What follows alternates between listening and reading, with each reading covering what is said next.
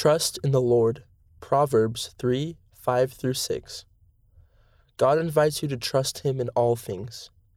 By the Young Women and Young Men General Presidencies. Sometimes, when hard things happen, we wonder if we can trust anyone, including God. We fear He may disappoint us too. The good news is that God loves us perfectly.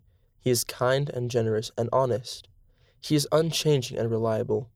And because of that, we can trust in Him no matter what. This year's youth theme is Trust in the Lord from Proverbs 3 5 through 6. Here are some examples of how each of us in the Young Women and Young Men General Presidencies came to trust in the Lord. Trust God's motives. Just days before I turned 16, my family moved across the country. I thought it was horrible timing. Looking back, I can clearly see that some of the greatest blessings for our family and for me personally came because of that move when I was a teenager. We may not understand the Lord's timing in the moment, but we trust Him because we can trust His heart and motives. Michelle D. Craig. Trust in the Lord's timing. Because of my father's call as a mission president, I received my own call to serve a mission earlier than the standard age for sister missionaries. That meant I would enter the missionary training center before high school graduation. To me, the timing did not make sense, but I received a strong spiritual confirmation to trust in the Lord. I did, and things worked out beautifully. Trusting the Lord means moving forward even when the path is not completely clear. Bonnie H. Cordon. Trust God in difficult times. Growing up, my father was a career Army officer. The only downside to his job was that he had to go to war. I was 13 years old when my dad left for Vietnam for the second time. The fear of him not returning was always on my mind, but so was my trust in the Lord. Before leaving, my dad gave me a father's blessing, assuring me that the Lord would be with me and help me while my dad was away. I felt peace. Although I did not know for sure that my dad would return home safely, I trusted that everything would be okay, regardless of what happened. Rebecca Craven, Read by Amanda Saria. Trust yourself to God.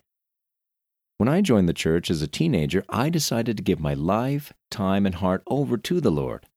Although that kind of permanent commitment felt a little scary, I knew it was right. I felt that my Heavenly Father wanted this of me, and I had peace in doing it. I am so glad I chose to trust in God and let Him prevail in my life.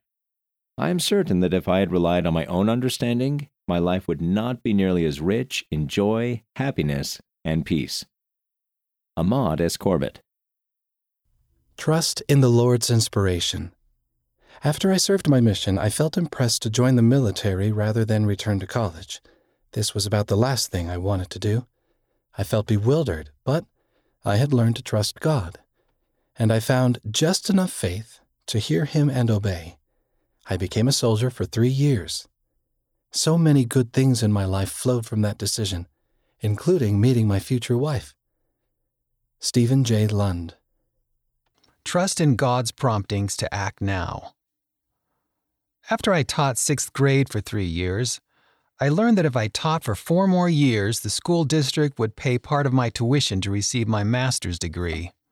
It seemed like a good plan until the Spirit prompted me to quit my job and go back and get my degree right then. My wife had a similar prompting, so we moved forward. It meant we would have to pay for school ourselves, but because we did, I was hired to teach at BYU, Provo. That window of opportunity never would have been open had we waited four more years. We did not know how things would work out, but the Lord directed our paths just as He promised. Bradley R. Wilcox. End of the article Trust in the Lord. Read by Enzo Patello, Amanda Saria, Emily Flegel Gubler, Casey Wayman, Dave Shaw, and Jeff Hawkins.